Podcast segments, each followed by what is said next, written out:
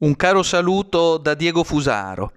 Non mi stancherò di ribadire che nel quadro dell'emergenza epidemiologica del Covid-19, usata come metodo di governo per imporre una nuova normalità coincidente con l'emergenza infinita, svolge un ruolo decisivo ovviamente la narrazione mediatica, giornalistica, intellettuale, ossia quella gestita univocamente dal duplice comparto del clero giornalistico e del circo mediatico. In sostanza, come più volte ho ribadito, l'obiettivo conclamato è di far sì che l'emergenza non venga mai meno o che ne giungano di nuove legate a nuove più letali epidemie, di modo che mai vengano meno le misure emergenziali e i dispositivi eh, securitari che si sono attivati in coerenza con il sopraggiungere dell'emergenza, i quali dispositivi e le quali misure hanno senso e vengono accettate se c'è l'emergenza e nel tempo dell'emergenza e che dunque per poter durare necessitano di un'emergenza che essa stessa duri. Ecco allora che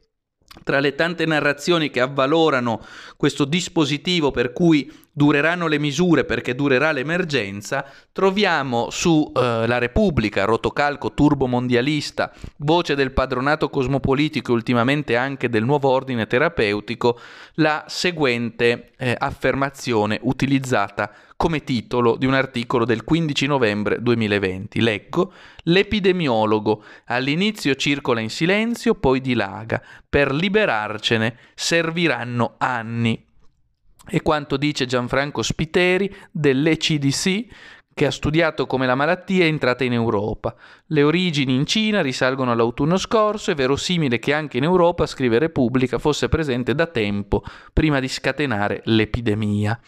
Quello che colpisce di questa narrazione ovviamente è il passaggio che si è sentito poc'anzi, secondo cui per liberarcene serviranno anni. Riflettete su questa espressione perché è la chiave di volta di tutto. L'emergenza durerà anni e quindi le misure di emergenza diverranno eh, esse stesse eh, normalità per più anni e quindi la nostra normalità sarà l'emergenza con le misure d'emergenza.